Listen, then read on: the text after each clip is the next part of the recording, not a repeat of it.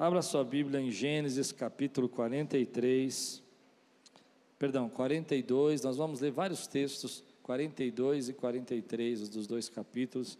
Estamos chegando no final da vida de Jacó. De manhã nós falávamos sobre família, problemas na família. Do capítulo 35 e diante, a vida de Jacó fica por flashes. Acontece algo com José e aparece Jacó, acontece algo com Rubem e aparece Jacó. E a história, ele deixa de ser ali o protagonista, e quem se torna o protagonista é José. E aí vai até o capítulo 45, 48. E agora, de novo, é? a história por trás é a história de José, mas a, eu quero hoje fazer uma, algo que eu acho que eu nunca fiz, que é ler essa história baseado na ótica de Jacó, não de José, porque sempre que você lê o capítulo 42 ou 43, 44, você vai falar de José. Aqui eu quero falar de Jacó e a gente está indo para o final. Acho que mais uma mensagem, essa série termina, foi sensacional. Deus falou muito comigo, não foi? Foi bênção. Eu creio que Deus vai nos dar uma outra, outra série de, de estudos para a gente fazer. Amém? Você está pronto? É, Gênesis 42? Amém? Gênesis 42, versículo 1 e 2 diz assim: Quando Jacó soube que no Egito havia trigo, disse a seus filhos: Por que estão aí olhando um para os outros? Disse ainda: Ouvi dizer que há trigo no Egito. Desçam até lá e compre trigo para nós, para que possamos continuar vivos e não morramos de fome. Antes de eu começar a mensagem, vamos orar? Senhor, fala conosco nessa noite, traz a tua palavra ao nosso coração. Edifica essa igreja, abençoa esse povo que está aqui, que te ama, que te adora, que quer a tua presença, que eles ouçam a tua voz na profundidade da tua graça sobre a vida deles. Em nome de Jesus, que eles sejam, Senhor, repletos da tua bênção, Senhor, em nome de Jesus. Amém. Quando você olha esse texto, antes de eu começar a mensagem, ele é um texto enigmático da palavra, porque quando Jacó soube que no Egito havia trigo, disse a seus filhos: Por que estão aí olhando uns para os outros? É como se eles já estivessem sabendo que havia trigo no Egito e eles pudessem fazer alguma coisa, mas os irmãos não estavam dispostos a fazer. Era uma viagem longa, era uma viagem que poderia demorar bastante tempo pelo menos uns alguns meses para você ir e alguns meses para você voltar. Alguns comentaristas, e a Bíblia não fala sobre isso, mas eu acho muito interessante, deixa aí para você deixar anotado na tua Bíblia, porque eu acho que vale a pena, é que eles sabiam que o Egito não era um lugar muito legal e foi para lá que eles mandaram José. Então talvez eles não quisessem ir para lá. Mas o tema de hoje que eu quero ministrar na tua vida e na minha vida são quando circunstâncias ruins, situações acontecem na nossa vida.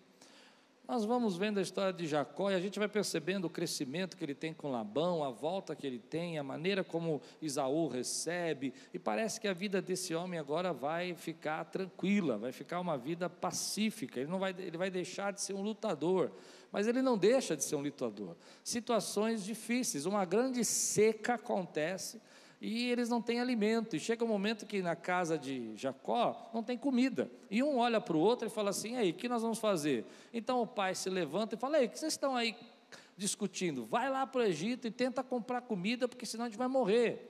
E o, a situação foi se tornando cada vez mais difícil. E aí você começa a pensar, por isso que eu gosto da Bíblia, porque se a Bíblia não fosse a palavra de Deus, ela ia esconder algumas coisas. Esse camarada Jacó é o patriarca, esse camarada Jacó é o que vai dar origem às doze tribos de Israel e ele vai ser aquela a essência da nação de Israel. Então, muito, muito provavelmente, ninguém quer colocar aqui que um dos seus maiores ícones, o seu maior líder, passa necessidade, passa dificuldade, está quase morrendo de fome. Mas a Bíblia não esconde isso, a Bíblia mostra isso para nós. E ela vai mostrar isso para nós para quê? Qual o objetivo de mostrar que um patriarca, como eu preguei de manhã, não sei quantos assistiram a mensagem, passa por tantos problemas na família e passa agora uma dificuldade de vida, de subsistência, de alimento. Porque a Bíblia quer mostrar para nós que a vida com Deus não é só só vitória. A Bíblia quer mostrar para nós que há momentos na vida com Deus que a gente passa por luta, que a gente passa por batalha. E que tem muita gente hoje que, quando passa uma luta, se decepciona com Deus. Eu tenho visto aí na pandemia gente que está abandonando a Deus porque Deus não agiu na mente dele da maneira como ele deveria ter agido na pandemia. Então ele acha que não adianta servir a Deus, ele acha que não adianta buscar a presença de Deus. Você já deve ter visto gente magoada com Deus, triste com Deus, porque Deus deixou com que ele pegasse esse mal, deixou com que ele passasse por dificuldades, e tem gente que não entende, mas a Bíblia nunca disse para nós que a vida cristã era uma vida fácil. Aliás, Jesus disse para nós: no mundo tereis aflições. Eu sou, né, quem me conhece sabe que eu entendo que a vida é um lugar de dificuldades.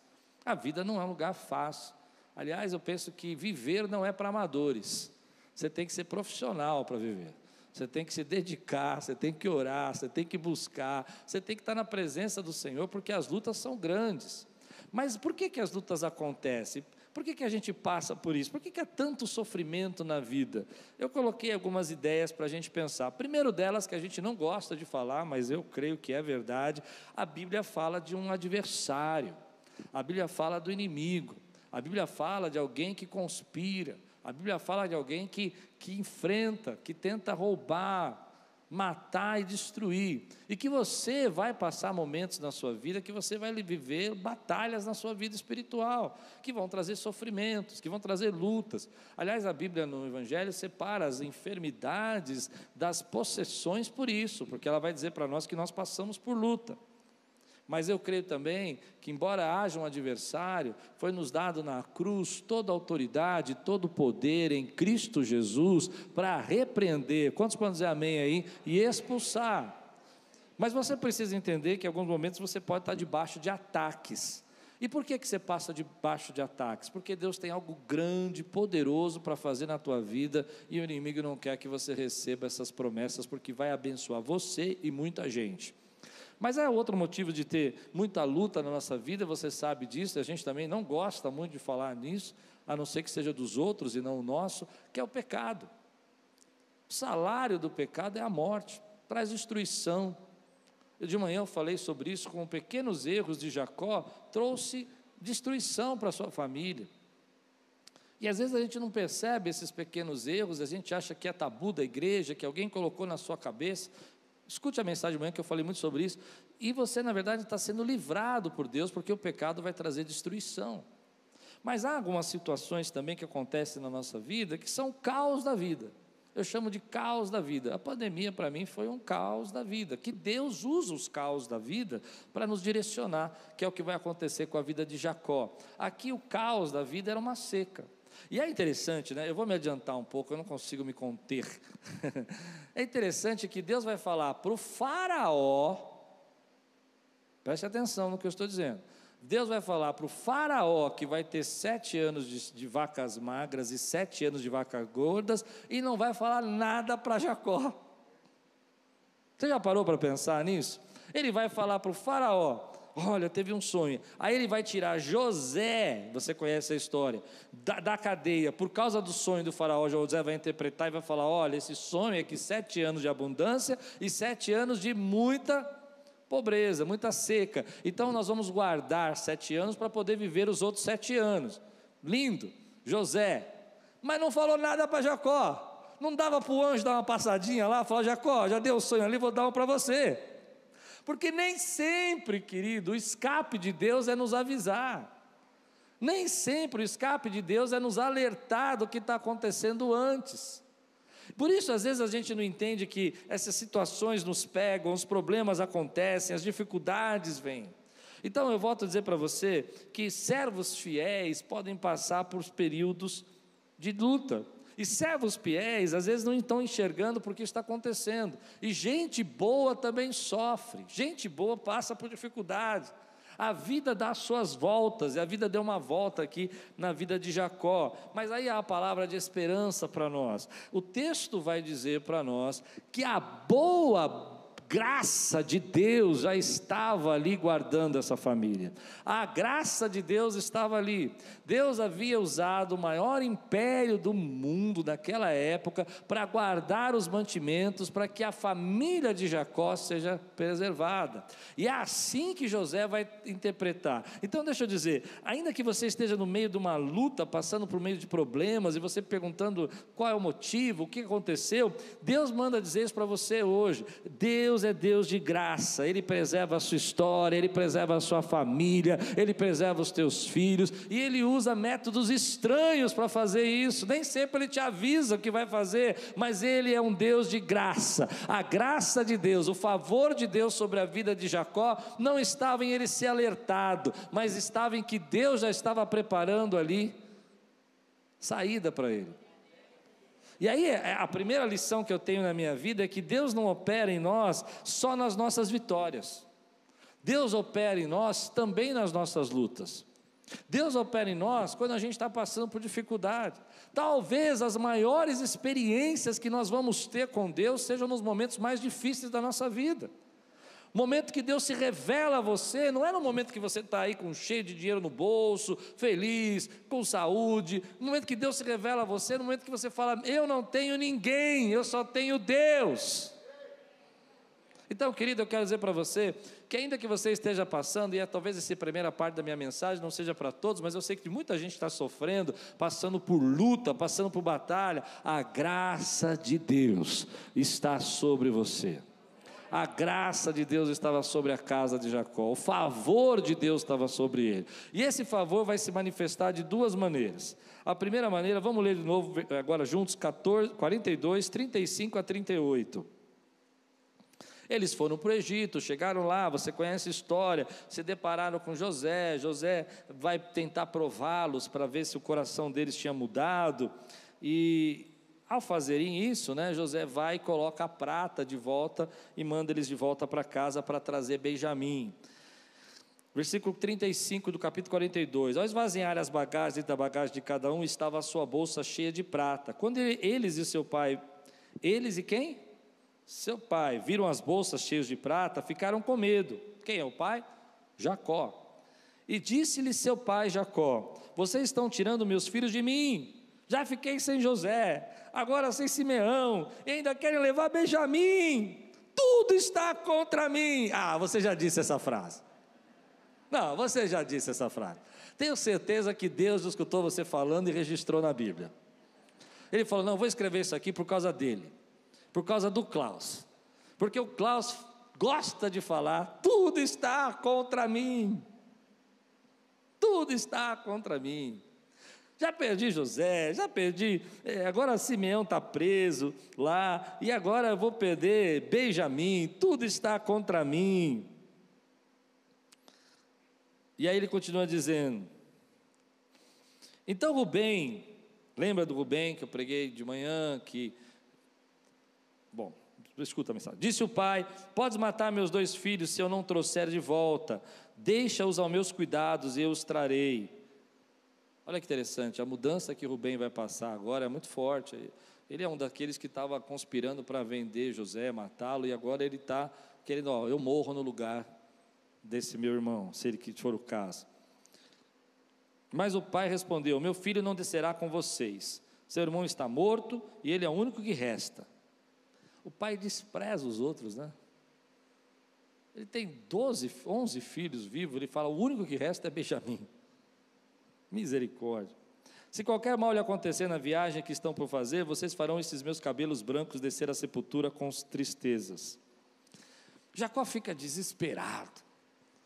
Vamos, vamos, brincar um pouco, vamos descontrair um pouco. Diga aí, tudo está contra mim. Pela última vez na sua vida. Pela última vez. Porque o lindo dessa história que é a mensagem que está por trás da história, é que nas minhas lutas e nas suas lutas de amanhã, as de amanhã, Deus já preparou o escape ontem. Eu vou repetir porque você não viu. Nas minhas lutas de amanhã, Deus já está mandando escape ontem. Anos atrás, Deus já tinha mandado José para lá. E José foi para lá para preparar o escape da família. Então, às vezes, a gente acha que Deus não conhece o nosso futuro, que Deus não sabe do nosso dia amanhã, mas amanhã, Deus já está preparando ontem aquilo que você vai precisar amanhã, o pão que você vai precisar amanhã, já Deus já está assando ontem. E antes de você precisar, Ele já preparou. Eu não sei se você já viveu circunstâncias na sua vida assim, que antes de você né, é, perceber, viver, viver, Deus já preparou milagres. Esse ano, por exemplo, em dezembro, eu tive uma, uma, algo no meu coração muito forte que nós tínhamos que ah, pagar um plano de saúde para os nossos funcionários aqui. Nós temos vários funcionários e é caro e a gente tinha que pagar um plano de saúde. E eu fui lá e conversei com a Samanta, falei, Samanta, procura um plano de saúde, nós vamos pagar um plano de saúde para os funcionários que trabalham aqui com CLT. E o que aconteceu? Pouco tempo depois, nós tivemos aquela explosão de Covid. E vários deles precisaram fazer uso do plano de saúde. Deus tinha preparado ontem. Quem consegue entender? O milagre. O milagre que precisava ser de amanhã. E eu creio, querido, que aquilo que você nem imagina que você vai precisar amanhã na tua vida, Deus já está preparando hoje para você o negócio, a oportunidade, o relacionamento, o crescimento, a bênção, o conhecimento que você vai precisar amanhã, Deus já está trazendo hoje para a tua vida, a libertação, o escape. Ah, isso é tremendo, porque às vezes a gente pensa que chegamos naquela hora e você fala assim: tudo está contra mim, mas Deus já tinha preparado escape para Jacó. José já estava lá, já era o governador, já estava dominando todo o império, já tinha mantimento suficiente, porque Deus tinha dado escape.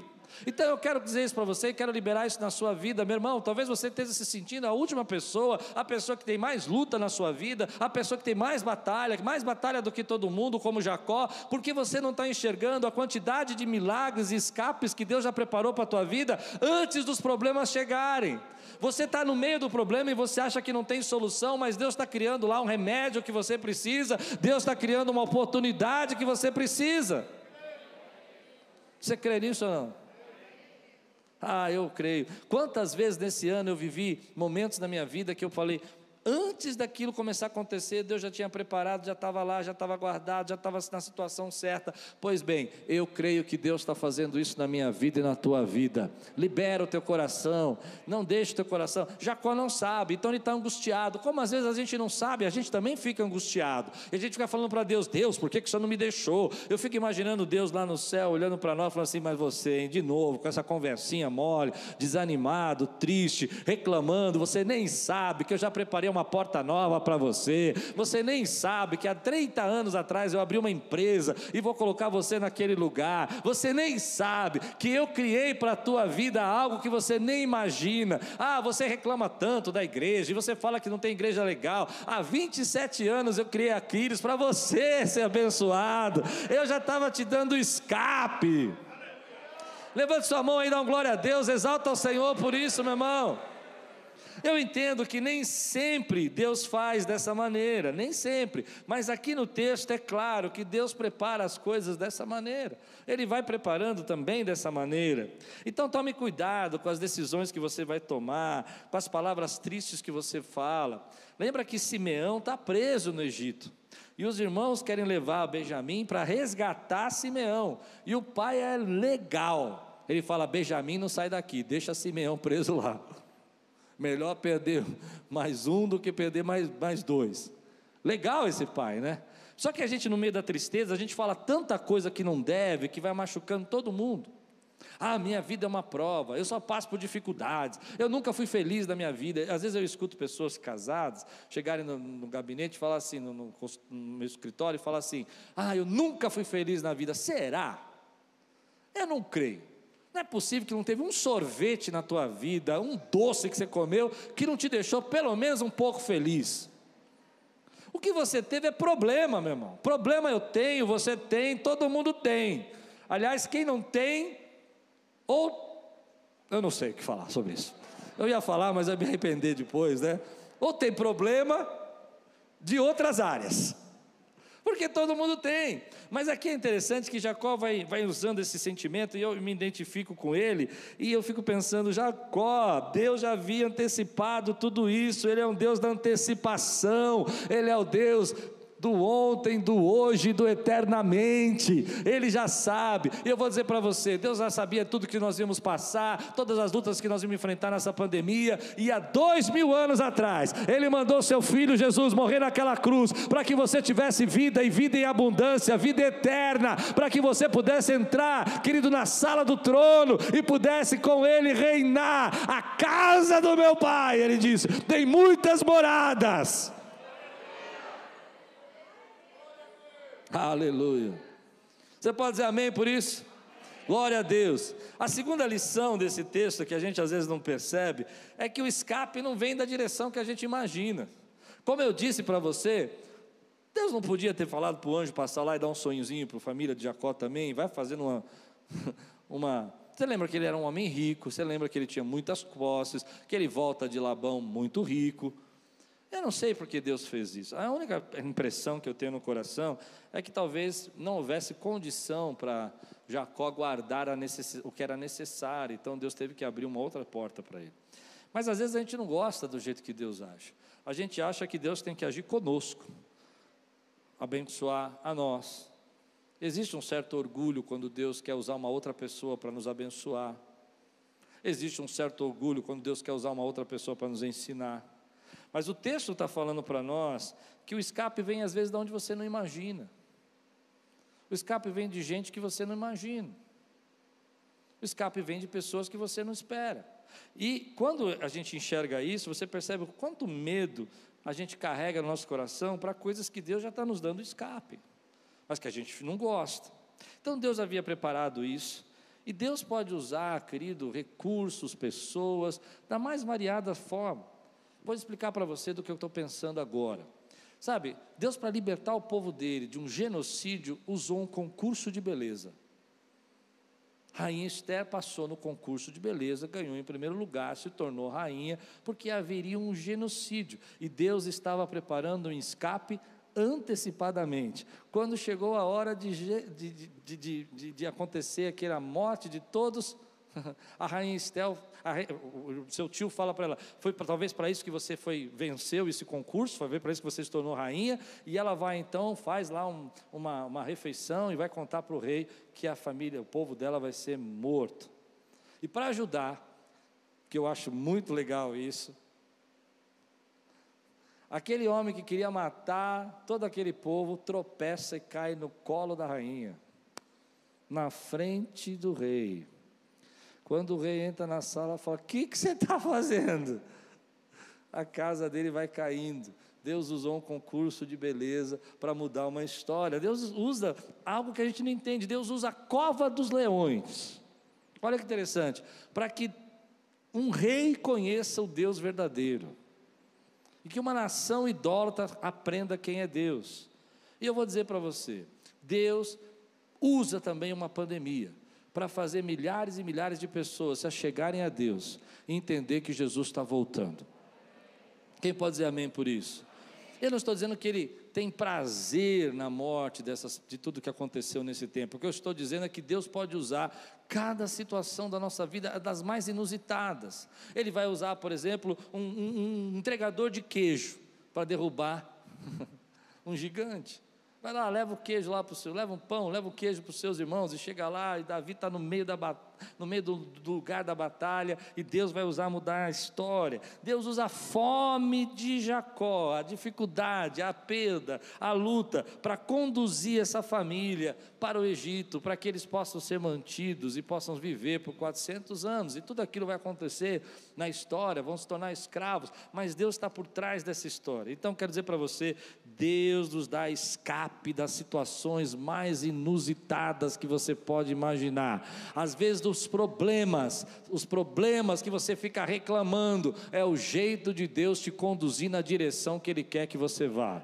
Se não tivesse fome, Jacó, nós vamos ver semana que vem, nunca ia se encontrar com seu filho José, mas porque teve fome, ele teve que ir na direção do Egito e encontrar com seu filho. Então, meu querido, esse problema que às vezes a gente enfrenta, é o jeito de Deus tornar você num guerreiro de oração, num homem de fé, numa mulher cheio de autoridade, cheio do Espírito Santo, cheio da graça de Deus, em alguém, querido, que sai daquela, daquele comodismo espiritual e fala: chega, eu vou viver para a glória de Deus.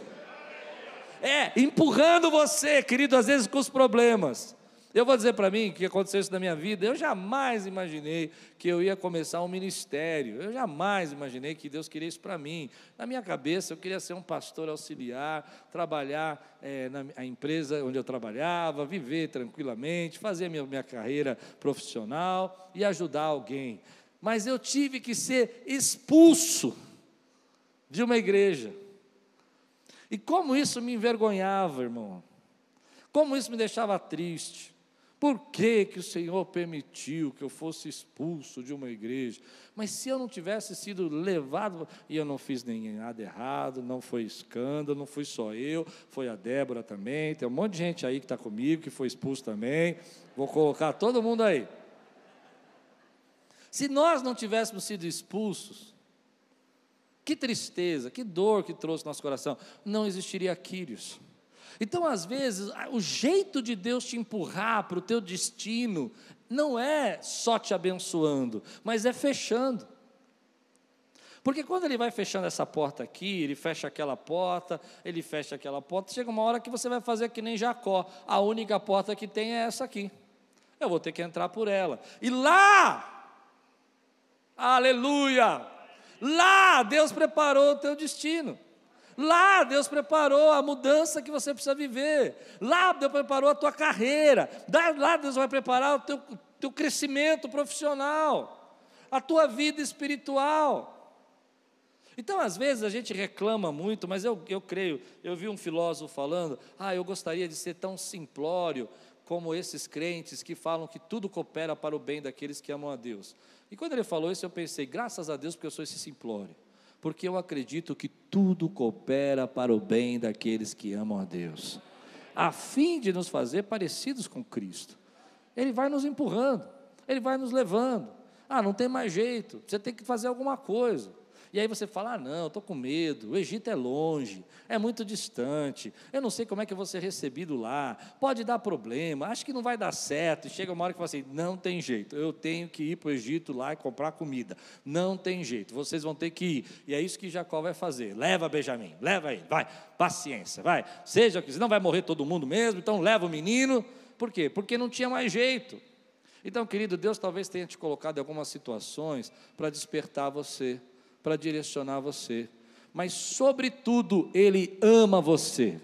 E você ainda está debaixo da graça de Deus. Você está debaixo da boa vontade de Deus. Você está debaixo das bênçãos de Deus. Você crê nisso, meu irmão? Então, eu olho para isso e vejo quantas vezes na minha vida Deus fechou uma porta, eu sofri, eu fiquei triste, eu fui lá, bati na porta de alguém, a pessoa não me ajudou, ela não quis me socorrer, ela falou: não, você aí se vira, e eu fiquei triste, achando que Deus, que eu era a pior pessoa do mundo, na verdade, Deus estava me preparando para fazer aquilo que Ele tinha me chamado para fazer, e você está no lugar certo, na hora certa, nesse momento de escassez, nesse momento de luta, esse momento de batalha, é Deus transformando agora a família de Jacó, juntando ela de novo, trazendo agora reconciliação, trazendo perdão. Os irmãos vão chegar lá, você conhece a história, e quando eles se revelam, eles ficam amedrontados. Aliás, quando José começa a pressioná-los, eles não sabem que é José, eles falam entre si: está vendo, isso está acontecendo isso com a gente, porque a gente fez aquilo com o nosso irmão. Eles carregavam a culpa dentro deles, mas lá no Egito, Deus vai tirar essa culpa e vai reconciliar essa família família. Então, querido, eu creio para você, quero, creio que na tua vida Deus está às vezes fechando algumas portas porque Ele está direcionando você para algo. Você precisa ceder, Jacó. Você precisa ceder. Eu fico pensando no Simeão, fiquei com pena dele. Preso lá no Egito, e o pai falou: Não, vai não. Olha o que vai acontecer aqui. A fome continuava rigorosa na terra. Deus aperta mais. Você não quer fazer o que Deus está mandando? Deus vai apertar mais. Não, eu não vou entregar. Deus tira. Eu não vou dar. Deus, tá, tá bom, vai ficar sem. Eu não vou buscar. Tá bom, vou te pôr de joelho. Não é assim? Mas ele não faz isso porque ele é mau. Ele faz porque Ele quer que você viva os propósitos que Ele tem na sua vida. Assim, quando acabou todo o trigo que os filhos de Jacó tinham trazido do Egito, seu pai lhes disse: Voltem e comprem um pouco mais de comida para nós. Eu gosto de Jacó porque ele, tipo assim, ele passa por cima dos assuntos. Volta lá. Aí o irmão vai falar com ele, o filho vai falar. Mas Judá lhe disse: O homem, papai, nos advertiu severamente: não voltem à minha presença, a não ser que tragam o seu irmão. Eu imagino Judá olhando para o Benjamim fazendo assim. Se enviares o nosso irmão conosco, desceremos e compraremos comidas para ti. Mas se não enviares conosco, não iremos, porque foi assim que o homem falou. Não volte, repetiu duas vezes. Não volte à minha presença, a não ser que traga o seu irmão. Israel perguntou: Por que me causaram este mal, contando aquele homem que tinha outro irmão? E ele lhe responderam: Ele nos interrogou sobre nós, já tinham falado tudo isso, e sobre a nossa família, e também nos perguntou: O pai de vocês ainda está vivo? Vocês têm outro irmão? Nós simplesmente respondemos o que ele nos perguntou: Como poderíamos saber que ele exigiria que levássemos o nosso irmão? Deus está deixando Jacó sem saída, Deus está deixando Jacó apertado. E às vezes Deus deixa a gente apertado porque Ele quer nos levar para uma direção nova. Amém, querido?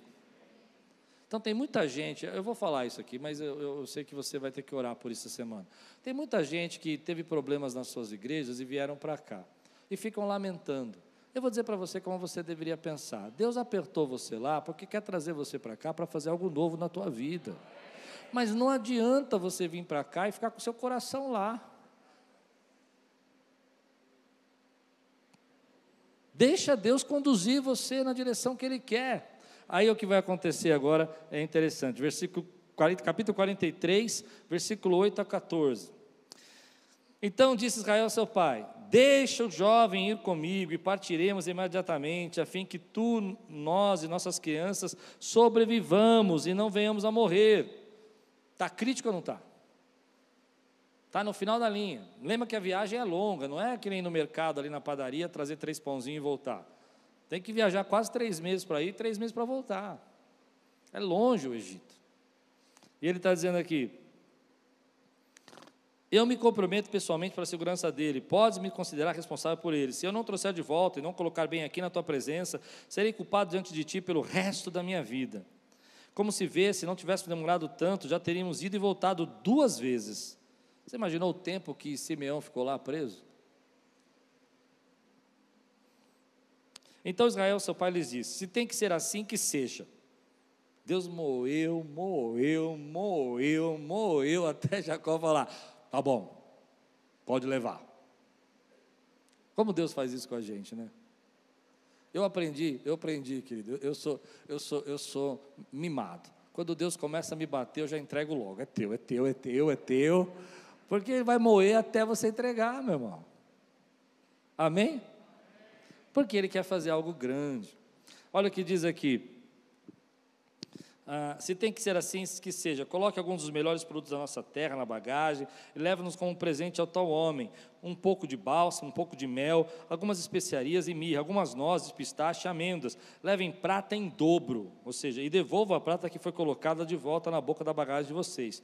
Talvez tenha isso acontecido por engano. Peguem também o seu irmão e voltem àquele homem. Que o Deus Todo-Poderoso, agora ele resolve confiar em Deus que o Deus Todo-Poderoso lhes conceda misericórdia diante daquele homem, para que ele permita que o seu outro irmão, o Benjamim, voltem com vocês. Quanto a mim, se ficar sem filhos, sem filhos ficarei. Ele tem uma promessa. Não, ele tem uma promessa. Você vive pela promessa ou vive pelo medo? Eu vivo pela promessa. Você tem uma promessa na tua vida, mas ele está vivendo pelo medo. E aqui tem uma, uma lição que a gente tira na nossa vida, que eu quero entrar agora com você em um assunto bem profundo. Tem muita gente que acha que Deus é como aquela pessoa que vai ensinar você a nadar. Quando eu fui criança, eu aprendi a nadar assim. Eu estava lá, virei para minha professora de natação, criança, e falei: Eu não sei nadar cachorrinho. E a minha professora olhou numa piscina de dois metros de profundidade, eu garoto, Não sabe? Falei: Não. Ah, tá bom. Pegou e me empurrou na piscina e me jogou. E eu comecei a me bater que nem um doido assim. E ela olhou lá de fora, deu risada e falou: Agora sabe. Tem muita gente que acha, acha que Deus é assim. Que Deus vai te levar para águas profundas e vai abandonar você lá dentro da piscina mais profunda. Que vai deixar você se debatendo sozinho. Mas Deus não age dessa maneira. Se Ele está declarando para você entrar em águas profundas, é porque Ele vai entrar com você nessas águas profundas. Se Ele está dizendo para você que você vai ter que passar por esse vale, Ele vai entrar com você no vale. E Ele vai te mostrar a saída do vale. Ele não deixa a gente sozinho lá. Às vezes a aprovação vem, as dificuldades vêm, as lutas vêm, as, não só lutas agora, mas também os, as oportunidades maiores que nós aparecem, e a gente acha que Deus está nos colocando nisso, e a gente fala: não, eu não quero, eu não quero receber essa promoção, eu não quero receber essa oportunidade, eu não quero passar por isso, isso me deixa nervoso. Se você entender que Deus vai com você, que Ele não vai jogar você lá e falar se vire nada sozinho, Ele entra com você ali, como um pai amoroso, te abraça, te ensina, te mostra, te deixa seguro, para que você possa viver aquilo que Ele preparou para a tua vida. Tem muita gente nesse tempo que eu vejo que parou a, sua vida, parou a sua vida espiritual, porque quando Deus desafia, quando Deus fala para ele, vai ser um pregador, vai ser um ministro, vai evangelizar alguém da tua família, vai pregar o evangelho para alguém da tua casa, vai, vai mudar a tua vida, ele acha que não, não, não pode fazer isso porque é grande demais para ele, ele vai estar sozinho ali. Eu vou dizer para você, querido, se eu pensasse assim, eu nem dormia à noite, mas eu tenho certeza que o Deus que criou esse ministério, essa igreja, é o Deus que sustenta essa casa. E se Ele está jogando a gente numa piscina mais profunda, onde nós vamos fazer duas obras ao mesmo tempo, Ele vai sustentar, e Ele vai abençoar você, vai abençoar o seu trabalho, vai te trazer promoções, vai abençoar os dizimistas, vai aparecer negócios que você nunca viu na sua vida, porque Ele vai gerar o recurso antes para que quando a gente puder, tiver necessidade, eu vou chegar aqui e vou falar, irmão, estamos com dificuldade. E Deus vai falar, agora é a hora que eu gerei em você. Mas tem gente que, que tem medo, que acha que Deus vai jogar ele nessa situação e vai abandonar ele lá. Deus não vai abandonar você nessa situação. Deus não vai deixar você sozinho. Isso me traz paz. Quando eu penso nos grandes desafios que Deus me cobra às vezes, as lutas que eu passo, as dificuldades que eu passo, as situações que eu me encontro às vezes, eu falo, meu Deus, por que, que o Senhor me colocou nessa aqui? O que, que eu estou fazendo aqui? Eu penso assim: se o Senhor me jogou nessa água, o Senhor está nadando com ela aí dentro, e eu vou sair dessa água, e você vai sair dessa água. Você não está sozinho nessa piscina aí, se afogando, se debatendo, como aquela professora me ensinou a nadar. Ele pula dentro da água com você e fala: Vem, filho, vem, eu vou mostrar que nessas águas profundas eu te ajudo a atravessar, eu te ajudo a vencer. Esse é o nosso Deus maravilhoso esse é o nosso Deus todo-poderoso. Ele é um Deus, querido, que prepara a provisão antes, ele é um Deus que usa situações inusitadas para nos dar escape, mas ele também é um Deus tão maravilhoso que quando Ele nos joga naquela situação que você não tem para onde ir mais, Ele vai com você e lá já tem a tua bênção preparada. Jacó vai voltar a se alegrar, Jacó vai voltar a ser feliz, porque vai ver o seu filho de novo, porque Deus tinha preparado para ele esse encontro. E outra coisa, a promessa que Deus tinha feito na vida de Jacó, que seus filhos seriam agora aqueles que dariam início à promessa de Abraão, vai se cumprir, porque nenhuma das palavras do Senhor cairão por terra, todas elas vão se cumprir. Inclusive, querido, quando eu falo isso, não pense só em você, todas as promessas de Deus na Sua palavra vão se cumprir, e nenhuma delas vão cair por terra. E se Ele tiver que usar situações, problemas, dificuldades para nos despertar, Ele vai usar. Se Ele tiver que colocar você no momento que você fala, Senhor, eu não tenho para onde ir, Ele vai usar para que você se levante como autoridade espiritual, para que você seja cheio de Deus, para que você seja cheio da presença de Deus, para que você viva algo sobrenatural da parte dele, para que ele fale com você, para que os seus ouvidos sejam destravados, para que você escute a doce voz dele, para que você ceda aquilo que ele quer fazer na tua vida, sabendo que se ele te jogou nisso, ele entra com você na fornalha, Ele ajuda você a derrubar o gigante. Ele é o Deus, querido, que faz com que você, querido, dentro da cova dos leões, Ele passeie ali com você, porque Ele é o Deus que não te deixa sozinho nas águas profundas, Ele é o Deus que entra com você nessas águas e diz: Ei, confia, eu sou o Deus que estou escrevendo a tua história, Ele é o maior pintor do mundo que está pintando a nossa história. Aleluia, aleluia, aleluia. Não é fácil, eu me solidarizo com Jacó. Já tive momentos na minha vida que pensei, por que, que tudo está contra mim? Para enxergar que Deus estava me dando um grande levamento, para enxergar que Deus estava preparando escape na minha vida. Essa noite eu quero falar com você algo muito especial. Eu sinto no meu espírito que Deus quer despertar avivar, transformar, mudar a tua história. E que Ele aperta às vezes na sua emoção, que Ele aperta às vezes nos seus medos, Ele aperta você às vezes no momento de que você tem que ter uma fé, mas Ele está fazendo isso para que você possa viver o destino e a direção que Ele tem na tua vida. E eu quero agora declarar sobre você e sobre mim, que nessa noite é noite de você ceder. É noite de você dizer: Senhor, faz como queres da minha vida. Eu não luto mais. Que seja, se cumpra na tua vida, na minha vida, aquilo que Deus planejou. Eu estou disposto, você está disposto a abrir mão, a ceder, a parar de dizer, querido, ah, minha vida ah, tem sido muita luta, eu estou sofrendo demais, mas começar a dizer, Senhor, obrigado, porque eu sei que o Senhor já preparou o escape para mim, o Senhor já preparou a saída para mim, o Senhor já preparou as bênçãos. Você crê nisso? Você crê nisso? Eu não sei quantas vezes a gente fica lutando contra os caminhos do Senhor. Eu não sei, mas eu já vi muitas vezes eu fazendo isso, lutando contra os caminhos do Senhor. Mas é bonito porque você sabe a história, eles voltam para lá. Quando eles chegam com Benjamim, José não se aguenta, tem que se trancar no quarto e chorar. Aí ele sai, e aí começa de novo a conversar. E aí ele não aguenta de novo, e ele se revela, e aí começa aquela choradeira. Ele chora tão alto que lá no palácio do Faraó vão, vão avisar que está tendo um choro tremendo lá, e ninguém entende nada. E Deus estava preparando uma linda reconciliação e a sobrevivência daquela família. Você crê nisso?